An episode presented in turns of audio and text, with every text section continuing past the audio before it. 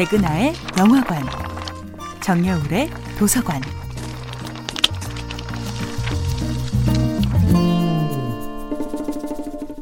안녕하세요. 여러분들과 쉽고 재미있는 영화 이야기를 나누고 있는 배우연구소 소장 백은하입니다. 이번 주에 만나보고 있는 영화는 톰 행크스, 맥라이언 주연의 1993년 영화 시애틀의 잠 못 이루는 밤입니다. 노라 에프런 감독의 시애틀의 잠 못 이루는 밤은 미국 북서부에 위치한 도시 시애틀을 제목으로 가져왔지만 영화 속에서 시애틀은 한 남자가 슬픔을 잊기 위해 살고 있는 외로운 도시로 그려지고 있죠. 정작 이 영화가 사랑하는 연인들의 성지로 가장 이상적인 도시로 그려내는 곳은 바로 뉴욕입니다.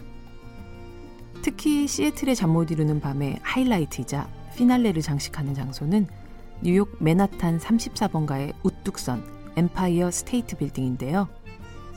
뉴욕주의 별명인 엠파이어 스테이트에서 그 이름을 따온 이 마천루는 영화 킹콩, 아가씨와 건달들, 최근엔 어벤져스 비긴 어게인까지 영화 역사가 가장 사랑한 장소입니다. 애니가 샘에게 발렌타인데이에 엠파이어 스테이트 빌딩 꼭대기에서 만나요.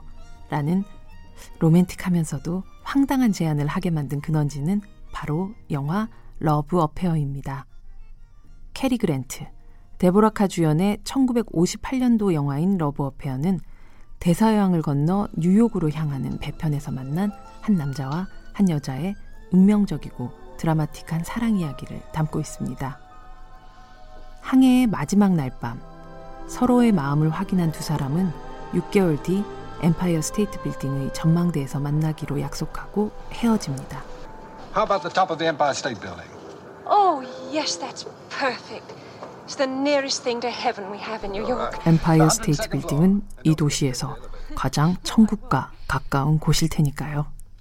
영화 러브 어페어로 기억되던 뉴욕은 시애틀의 잠 못 이루는 밤을 통해 더욱더 연인들의 상징적인 도시로 자리 잡게 되었습니다. 그리고 이후 등장한 수많은 뉴욕을 배경으로 한 영화들은 어느덧 멜로 영화의 클래식이 된 시애틀의 잠 못 이루는 밤의 풍부한 유산 속에 만들어졌죠. 영화는 아스팔트 위에 세워진 차가운 도시의 새로운 이야기를 품게 하고 어느덧 그 이야기가 전설로 자리 잡은 도시는 다시 새로운 영화가 자라나게 하는 따뜻한 요람이 되는 것이죠. 백나의 영화관이었습니다.